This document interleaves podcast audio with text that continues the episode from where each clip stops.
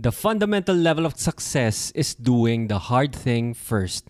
If you go for the feared thing first, then the rest of the day is easy. Robert Allen. Mahirap gumising na maaga, mahirap magpapayat, at mahirap maging milyonaryo. Pero ito ang inaasam-asam nating lahat. The hard things are the ones worth striving for. Ayaw natin yung mga easy to get. Gusto natin yung may challenge. This is why lottery winners are not as contented compared sa mga rags to riches. In this episode, we will share with you why you should strive to do the hard things. This is episode 189 with the dynamic duo.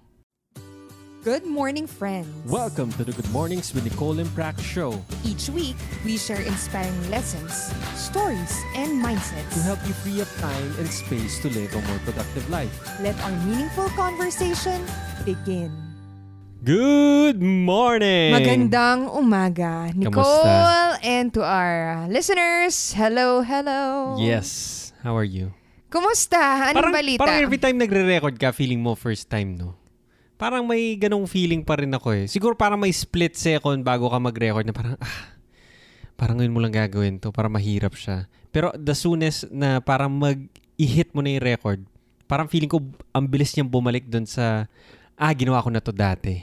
Alam mo ano to? Parang, hindi ko pa maano, kunwari exercise. Nagawa mo na siya, pero every time na magsisimula ka ulit, parang ang hirap niya mag-start. Alam mo yung pag nag-yoga sa umaga, yung sequence kasi una, sun salutations A. Laging yan. Parang ang hirap-hirap talaga niya. Yung pinakaunang bend. Kahit itaas nga lang yung kamay, yung kahirap pagtaas yun eh. ng kamay mo, tapos yung pinakaunang bend, parang, oh my lord. Totoo. O kunwari magising na maaga. Araw-araw na tayo nagigising na umaga. Pero parang ang hirap lang talaga gumi. Eh, hindi ko sure yung parang hinihila ka talaga ng kama. May ganong feeling. Totoo. Bakit ganon? Ewan ko, parang siguro dinesign talaga yung buhay as mahirap siya.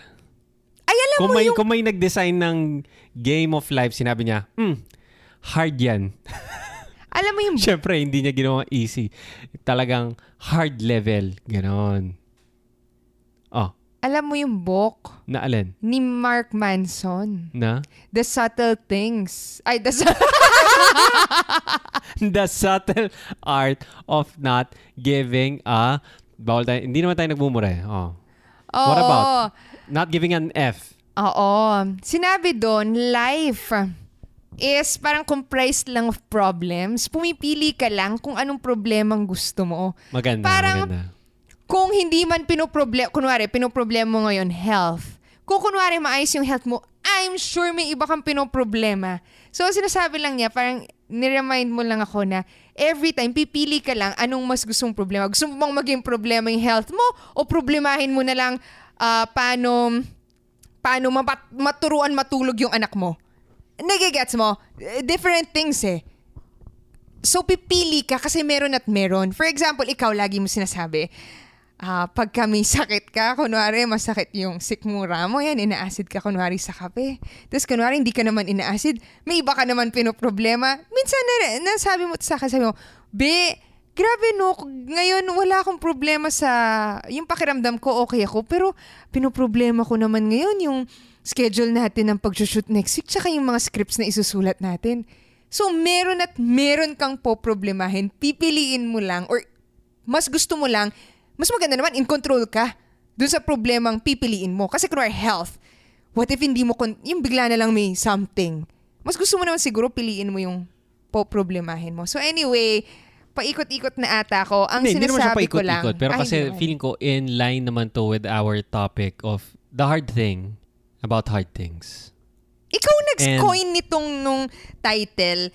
Hindi ko pa nabasa yung book. Sabi mo may book. Oo. So anyway, go. Binis lang natin to sa title ng book ni Ben Horowitz na The Hard Thing About Hard Things. Yung book na yon is geared towards startup. Kasi alam ko si Ben Horowitz, part siya ng co-founding team ng Facebook. So, parang ang sinasabi niya lang, if magpo-pursue ka ng something big like a startup or business, talagang punong-puno yan ng may hirap na bagay. And i-discuss niya yung mga may hirap na bagay niyan. Like, kunwari, hiring people, getting funding, geared towards startup ah, topics siya. Pero parang na-realize ko lang na parang napaka-applicable din ito sa mga bagay na gusto nating mangyari in life. Like, kunwari, recently, tinatry natin, oh, gising tayo, wake up early, as early as 4.30 a.m. Mahirap yun. Kasi eto, so share natin, bakit may ganyan? So, sa for the for the YouTube channel, nag-isip kami ng mga content and one of the contents na ginagawa namin ngayon is I woke up Ng 4.30 ng a.m. 4.30 a.m. every day for 30 days. Yan. So, ang context lang kasi nito is, um, na-realize namin hindi enough na magising na 6 a.m. for us because that's when Marcos wakes up. So, gusto namin before that. Ang before that, on average, nagigising kami 5 to 5.15 a.m. Pero gusto pa natin i-push yung sarili nating 4.30 because based sa pagpa-plot namin ng schedule namin yan, nakikita kasi namin ano yung oras, yun yung time na meron na makakapag full exercise kami. Actually, yun yung point. Gusto mo maka-full practice ng Ashtanga Yoga mo. Oo. Yun actually, kasi hindi ka rin naman magsusulat, hindi ka ano, pero gusto nating makuha yung fitness regimen natin dun sa umaga. Totoo. Ang ang thing kasi, di mo, magising ka ng 4.30, it does not necessarily mean I have one and a half hours to exercise. Ima-minus mo yun, babangon ka, lalabas ka, magpapalit ka ng damit, magyoyon ka, iinom ka, mag-weigh ka ng, ng, magtitimbang ka, ano pa bang gagawin mo? Sasakit yung chan mo. Sasakit yung chan mo. Most Minsan, importantly, mo sasakit yung chan mo. Mag-CR. Ano ba ba? Marami ka pang seremonyas Maraming pagkagising mo. seremonyas. Hindi naman siya from the get-go talagang boom, up and boom, running pak! ka. Hindi, siya ganun eh. So may good like 10 minutes minimum yon or kung sasakit siyan mo, syempre mas matagal.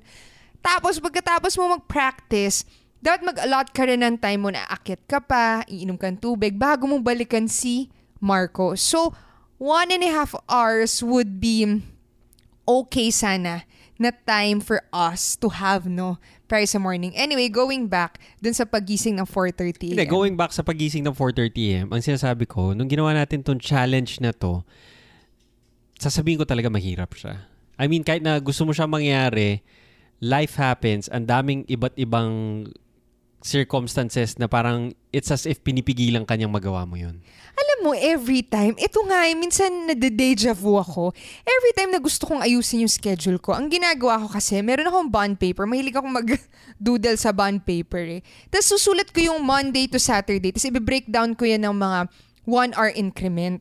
Tapos susulat ko yung schedule ko na ang target ko, ito ideally, magigising ako everyday ng 4.30. Tapos iba-back track mo yun, di ba? An hours ka dapat matulog.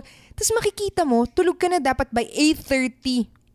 As in, tulog. Eh, hindi naman pagkahiga mo, tulog ka Oh, kagad. so- Siyempre, magte-take pa yun ng mga 30 minutes, 40 minutes. Ah, especially for me, ha, na pagkahiga ko, hindi ako tulog agad. Magbabasa muna ako, nagpapaantok muna ako. Marami pa nangyayari bago ako makatulog. So, isa-set ko yung alar- ay, reminder ko na by 8, dapat nasa bed na ako si yung aming um, Alexa. Yan. Ayan, na-trigger siya. Sasabihin niya na, magbe- na dapat nasa bed ka na ng 8. Eh minsan, aagahan ka pa, especially when you finish work late. Nga parang gusto mo pa mag-unwind. Yung parang chill-chill ka lang muna. ba? Ngayon, um, pag tinitingnan ko, sa totoo lang, kung gagawa lang tayo ng schedule, meaning ipa-plot ko, in theory, madali lang siya i-follow. Matulog ka by 8, uh, 8 nasa kama ka na, tulog ka 8.30, gising ka ng 4.30. Repetitive siya. Pero, pagka gagawin na, ang hirap-hirap-hirap niya. Kasi doon napapasok yung mga, um, minsan alam mo naman na may ganap, pero in denial ka. Hindi mo susulat sa calendar mo. Kunwari, alam mo naman na may ganap ng Sunday, late ka uuwi, pero itatry mo pa rin, hindi ba 8.30 tulog na ako? Syempre, hindi totoo yan. Uuwi ka pa na 7.30. Ay, paano ka matutulog na from, sa, di ba? Family gathering. Paano ka matulog ng 8.30? So anyway, wala lang. Side story ko lang in in relation to your 4.30 a.m. Yun. kwento. Siguro iba pang kwento would be, isa pa, lagi ko naririnig to, pursue your passion.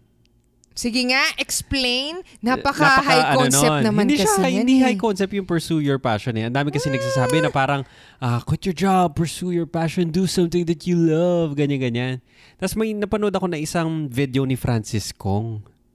Sabi niya, sa lahat ng mga kabataan na nagsasabi na pursue your passion, do you know the true meaning of passion? Sabi niya. Ah, sige. Anong ibig sabihin? Sabi niya, ang passion comes from the Latin word something. Hindi ko na maalala.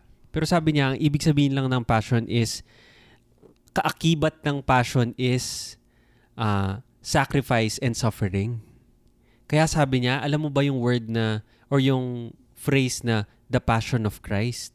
Tama? Pag sinasabi natin, syempre hindi religious podcast to, hindi naman about religion, religion to. Pero yung story niya na pag inisip natin yung passion of Christ, ang na-envision mo ba is parang tuwan-tuwa siya, madali lang yung ginagawa niya, or parang ano-ano lang. Pag naiisip natin yun, naalala natin yung Semana Santa na nilalatigo siya, sugatan siya, and maglalakad siya sa kalbaryo niya. Yun yung passion, sinasabi niya lang. O, i-reconnect ko lang. Na pag sinabi mo sa sarili mo na pursue your passion, ang itsura nun or ang may envision mo dapat, hindi siya unicorns, rainbows, hindi siya all happy-happy, pero nilalatigo ka towards that sa pupuntahan mo. May suffering siya na pagdadaanan. Yun yung meaning ng passion, sinasabi niya. And, iko-connect ko lang sa atin. Like, kunwari, siguro earlier this year, sinabi natin, oh, let's go heavy on our YouTube and podcast. It is our passion, quote-unquote. And ngayong nag-go heavy na talaga tayo, as in, religiously, gagawin talaga natin siya consistently, doon ko na-realize na hindi pala siya happy-happy. Lagi ko sinasabi sa'yo after natin mag-shoot or after natin magsulat ng mga i-shoot natin, lagi ko sinasabi, Beng, hirap din pala nito, sabi ko. Tama? Kasi in my mind, if ginagawa mo na yung something that you love, it's as if effortless siya. Hindi totoo yun. May effort na pagdadaanan talaga.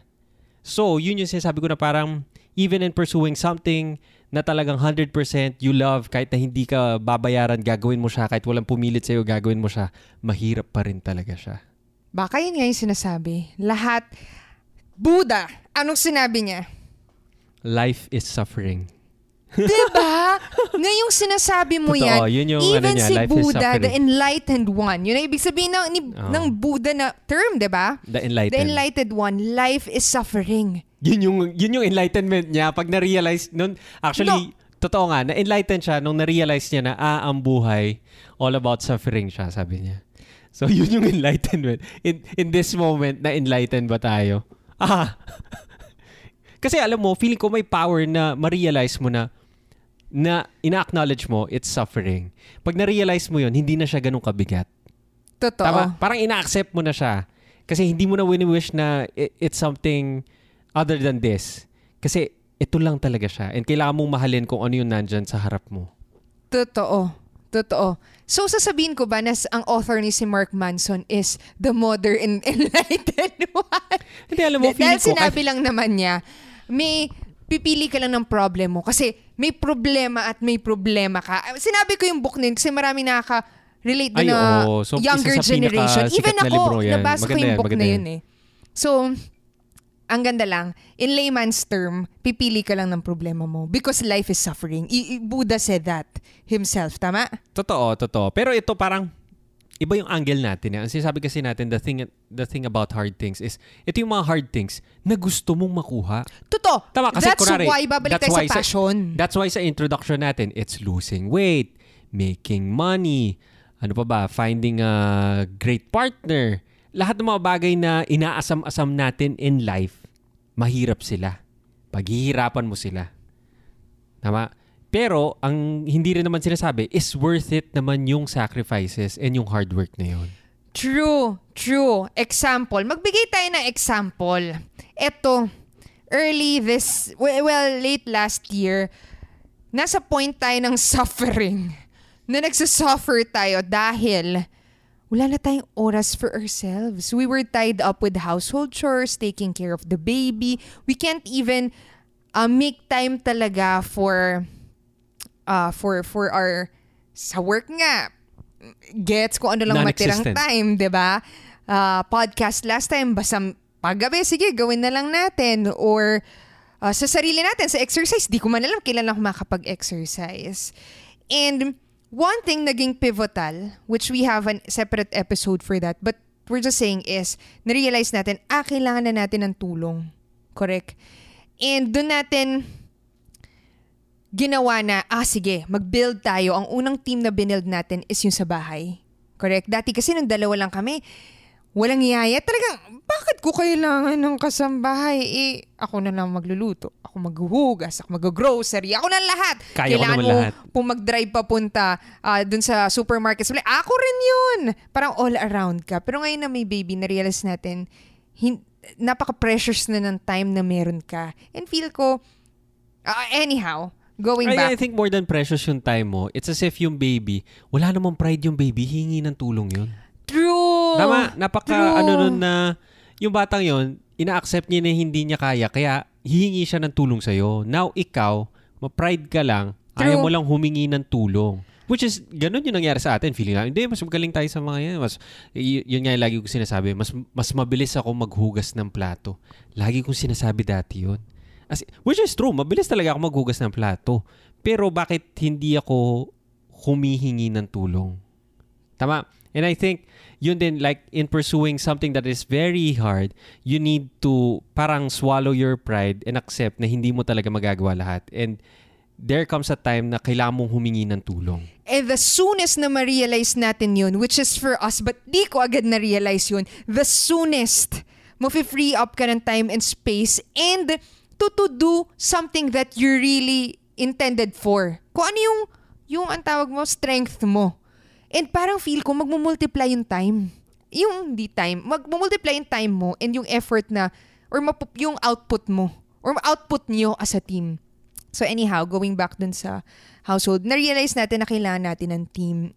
Pero it is very hard for us to build that team because we don't have any background. Saan ko hahanapin yung kasambahay ko? Saan ko hahanapin yung tagaluto? Hindi, di naman ako, never ko na-experience yun. Never pa tayo nag-hire. As in, ang hirap, tas pandemic pa. Paano ko may ensure na safe, 'di ba May baby. And tayo. So, dyan pumasok yung the hard things about hard things is that they are very hard. But then, kahit na mahirap sila, parang feel ko deep inside, you know na worth doing it eh. Same as sa mga passions. Even passion mo, na alam mo mahirap makapunta dun. Pero somehow may inkling ka na it's worth a try. So anyhow, what we did is natuto tayo bigla where to hire them, to talk to people. Uy, may kilala ka bang ganyan? Pwede ba to? mag interview ka to really get to know them. To fail as well because we've heard several na parang hindi rin tumagal. Um, ayun, so natuto tayo sa process up until masabi natin somehow naging stable na. And now looking back, that's one of the hardest things na pinagdaanan namin but I will say it's worth it. And yung skills na develop natin in doing that hard thing, na-transfer siya. Next is uh, building a team sa business, tama? Sa craft. So, iba pa rin somehow pero nakuha natin yung soft skills na pwede siyang i-transfer. Paano magkaroon ng oras para sa gusto mong gawin on top of your daily responsibilities? We're here to help. Head over sa aming YouTube channel, Nicole and Prax, where we share productivity tips to help you make every second count. That's Nicole and Prax on YouTube. Now, back to our conversation. Yun. It's very nice. Na parang way on how to deal with the hard things. Tama? So next would be, ano pa ba yung mga ibang hard things? Or parang hindi naman hard things eh, pero parang inisip ko kasi lagi, if meron ka mga gustong gawin talaga, like kunwari, lagi sa, kung na, nagko-consume kayo ng mga personal finance YouTubers or mga books, ganyan, lagi nilang hinaharp on is yung investing. Kasi mahirap mag-invest. And tapos, may sinabi ka sa akin ng isang araw, kasi season ng mangga eh. No? Sabi mo, ay, pag magkakaroon tayo ng farm, ano, mag, magtanim tayo ng maraming mangga. Sabi Tsaka avocado. At saka Gusto ko avocado kasi gusto gusto namin yan. Mangga, avocado, dragon fruit. Yun. Ayun. Tapos sabi ko, sa, sabi ko sa'yo, oo nga, kung itatanim mo yan, di mo na ma-harvest yan. Siguro ma-harvest natin yan 10 years. Oo. Tama. Years pa. Years, 10, 15 siguro, to 20 years. Tapos doon ko lang na-realize na, ah, the same sa totoong buhay na investing. Hindi mo naman makukuha. I mean, kung sinabi natin, earlier this year, YouTube tayo. Hindi mo expect na after one month, susweldo ka sa YouTube. Tama? Da, siguro on average, it would take you around mga 2 years to 5 years. Swerte ka na kung makakuha ka ng 1 year, something tangible. Na yung mga bagay na gusto, like kurari, magpapayat. Hindi naman nag-exercise ka ngayon. bukas na bukas may six-pack abs ka. On average, maghihintay ka dyan ng mga 1 year to 2 years din siguro to see something tangible. And ano yung mga investment na yun na parang may hirap din? How do you see them through that time? Ano yung mga investments na ginawa natin? Like, ako, magandang number one would be uh, finally deciding to have a kid. Tama? Hindi ko naman siya nakikita as an investment pero parang if gusto mo lang talaga mag-start ng family, magsa-start ka na now kasi mag- magti-take din ng time. Kasi dati nung bata ka, iniisip, dati nung panahon natin, yun yung lumalabas na yung mga balita na ang daming nabubuntis na bata. Tsaka yung pag-college mo, ay, maaga na buntis, ganyan, yung maaga na buntis yung ganyan mo. Tapos ngayong matanda ka na, of age ka na, gusto mo na magkaanak, hindi naman din pala ganun kabilis magkaanak. Tama? I mean, there are, there are people na parang uh, sobrang bilis lang, hindi man plan after one month na kinasal sila, may anak na sila. As it turns out, nung tayo, nag-decide na tayo, hindi naman nag-take ng one month. Nagtagal din. That's why parang iniisip ko lang, if gusto mo rin siya, hindi naman as if ibibigay siya sa'yo bukas. So, it's it's wise to start today kasi hindi siya mag-yield today din. Which is same. Kahit naman nabuntis ka, hindi mo nun makikita yung anak mo after nine months pa. Nine months pa. Ah, Bago oo. makita yung baby mo. Tama. Nagtitake time din siya. Nagtitake time din And pwede siya. mag-fail din yung investment na yun. Totoo. Kasi sinasabi nila yung first three months would be very critical or crucial, di ba? No, it's as Sa good as ano pa siya. Oo, so talagang you take care. Well, I would say, quote-unquote, investing din yun. Investing din yun. Sabi mo kasi hindi tatawagin na investing, but I would say investing.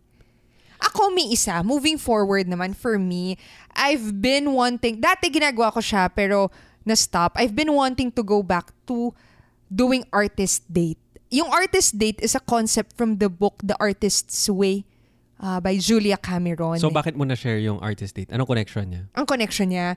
Kasi feel ko, Explain mo pala muna siya. Ano oo ba siya? nga. O ikaw na mag-explain ano siya. Mas magaling ka sa explanation. eh. Sikat sa book ni Julia Cameron is yung concept ng morning pages.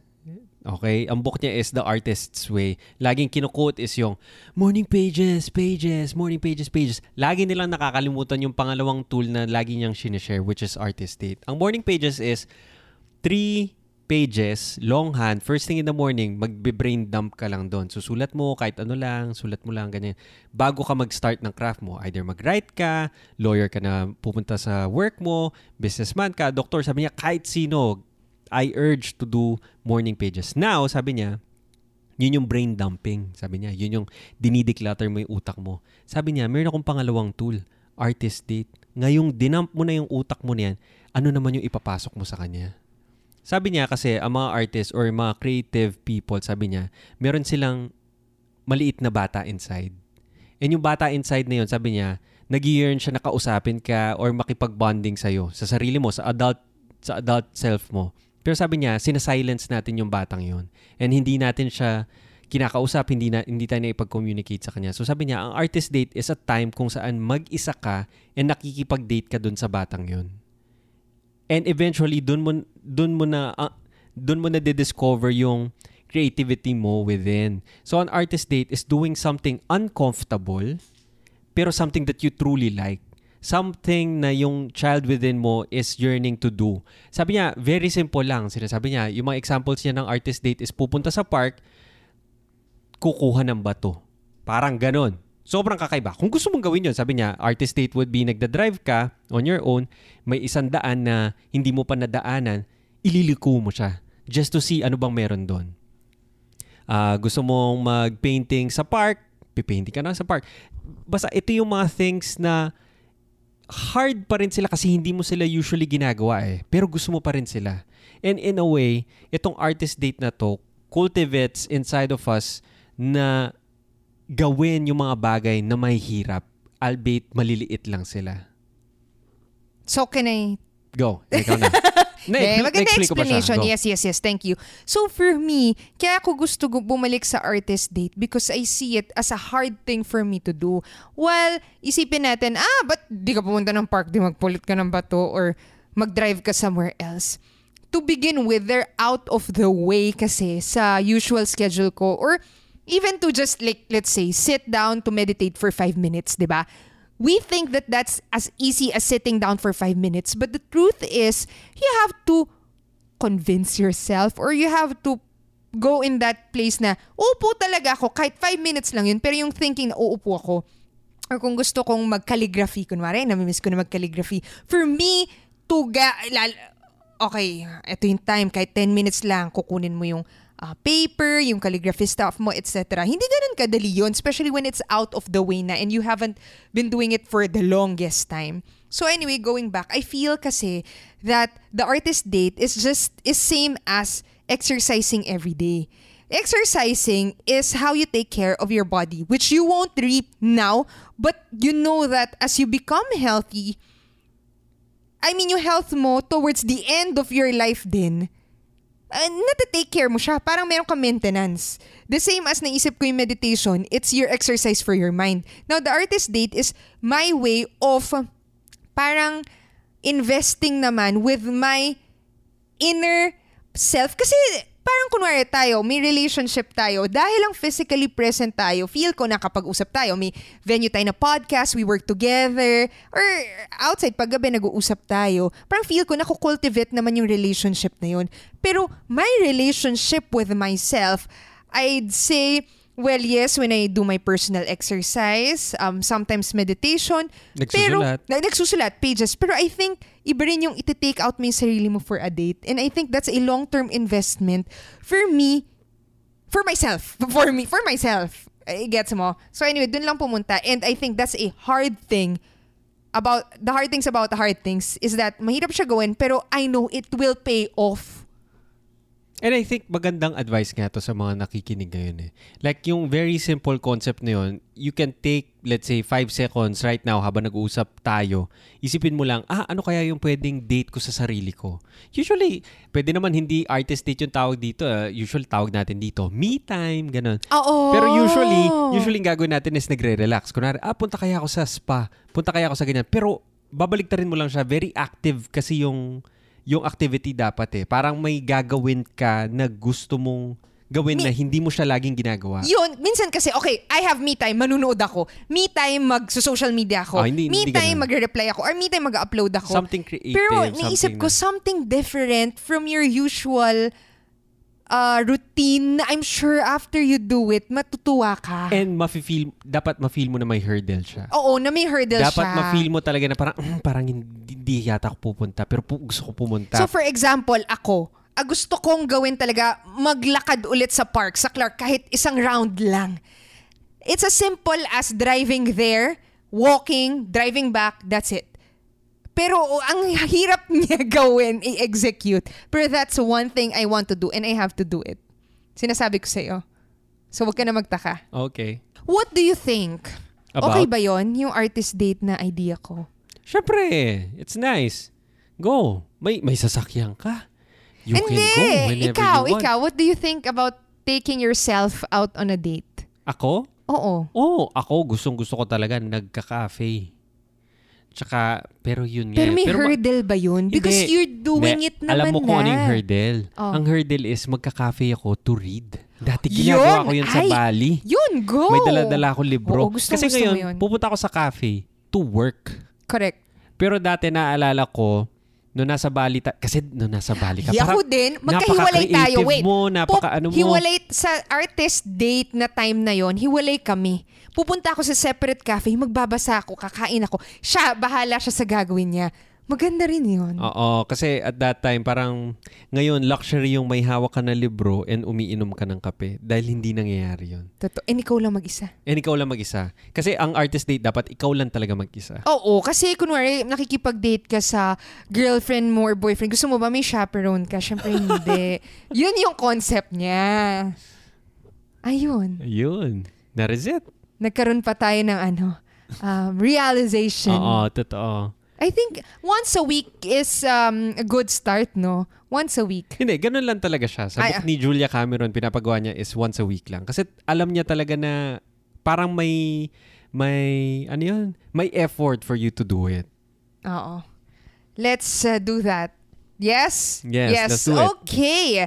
To end this, Parang gym, nag-workout tayo to overload our muscles to failure. Pag nagbubuhat ka, sinistress mo yung katawan mo to such levels na may experience niya yung hardest load na capable siya.